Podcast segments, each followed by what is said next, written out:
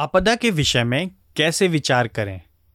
मृत्यु की लहरों ने मुझे घेर लिया, विनाश की प्रचंड धाराओं ने मुझे घबरा दिया।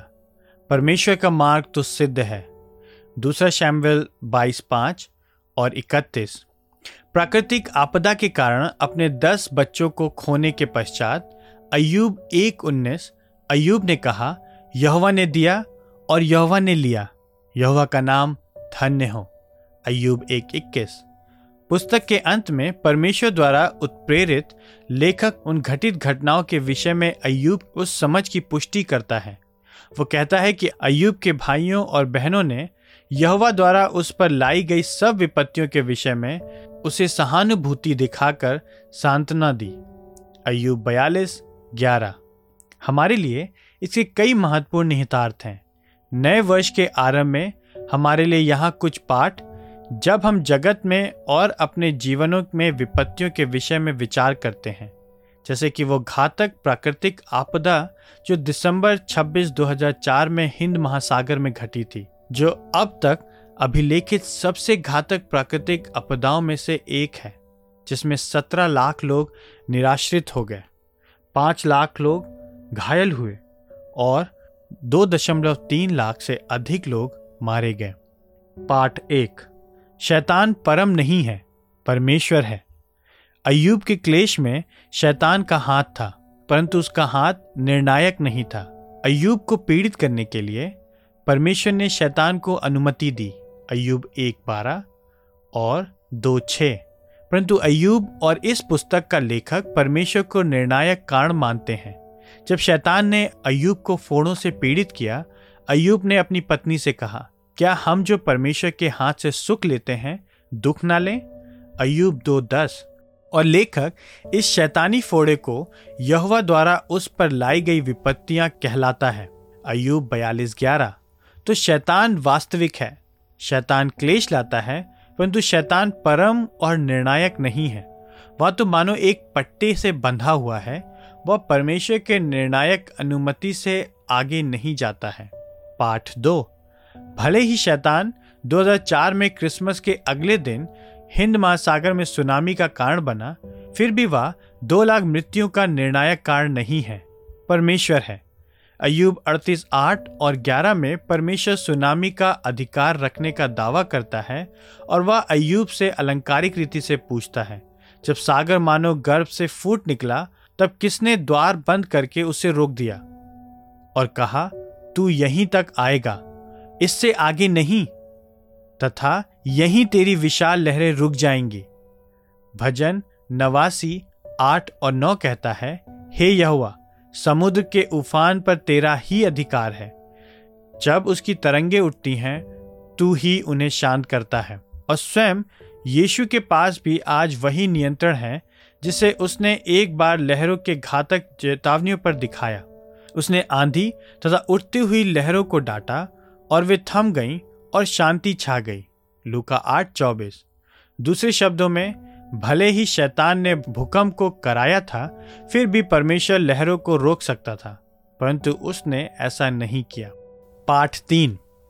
इस जगत में विनाशकारी आपदाएँ न्याय और दया को मिला देती हैं। परमेश्वर के उद्देश्य सरल नहीं है। अयुब एक ईश्वर भक्त पुरुष था और उसके क्लेश परमेश्वर की ओर से दंड नहीं थे। अयुब एक एक और आठ। उनका उद्देश्य शुद्धिकरण था, दंड नहीं। अयुब बयालीस छ। याकूब पाँच ग्यारह कहता है, तुमने अयुब के धैर्य के विषय में तो सुना ही है, और अयुब और प्रभु के व्यवहार के परिणाम को देखा है कि प्रभु अत्यंत करुणामय और दयालु है।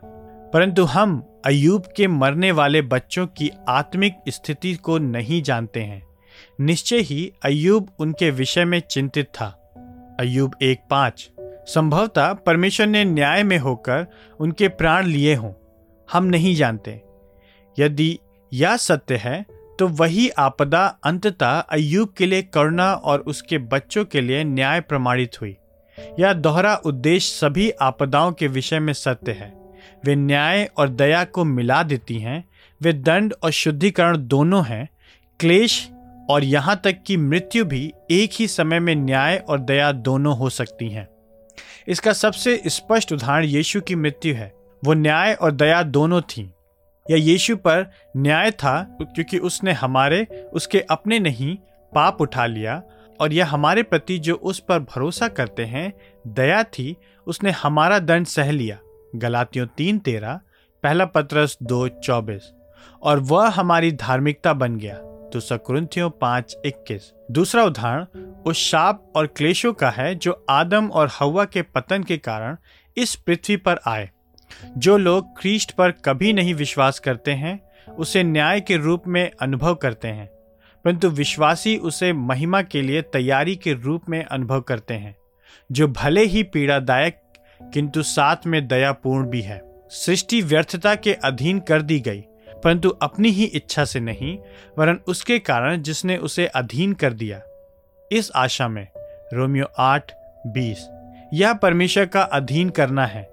इसी कारण से सुनामियाँ आती हैं, परंतु व्यर्थता के लिए अधीन किया जाना आशा में है। पाठ चार, क्रिस्ट अपने लोगों को जो हृदय देता है, वह उन लोगों के प्रति करुणा का आभास करता है जो पीड़ित हैं। भले ही उनका विश्वास जो भी हो। जब बाइबल कहती है, रोने वालों के साथ रो, रोमियो बारह पंद्रह तो वह आगे यह नहीं जोड़ती है कि यदि परमेश्वर उनके रोने का कारण नहीं है अयूब को संतावना देने वालों के लिए इतनी बातें करने की अपेक्षा रोना अच्छा होता। यह बात तब भी परिवर्तित नहीं होती है, जब हमें पता चलता है कि अयूब का दुख अंततः परमेश्वर की ओर से है। नहीं, दुख उठाने वाले लोगों के साथ रोना उचित है। पीड़ा तो पीड़ा होती है, भले ही उसका कारण जो भी हो। हम सब पापी हैं। पीड़ा के कारणों के आधार पर सहानुभूति नहीं जताई जाती है, परंतु वह तो पीड़ित से संगति के कारण जताई जाती है। हम सब उसमें एक साथ हैं। पाठ पाँच। अंततः क्रिस्ट हमें बुलाता है कि हम उन लोगों पर दया दिखाएँ जो दुख उठाते हैं, भले ही वे इसके योग्य ना हों। यही दया का अर्थ है। ऐसी सहायता जो अयोग्य व्यक्ति को दी जाती है। अपने शत्रु से प्रेम करो, जो तुमसे घृणा करते हैं, उनकी भलाई करो। लुका छः सत्ताईस। क्रीश ने हमारे साथ ऐसा ही व्यवहार किया। रोमियो पाँच दस। वो हमारे लिए तब मरा जब हम शत्रु ही थे। उस सामर्थ्य के द्वारा और उस उदाहरण के साथ हम भी वही करते हैं।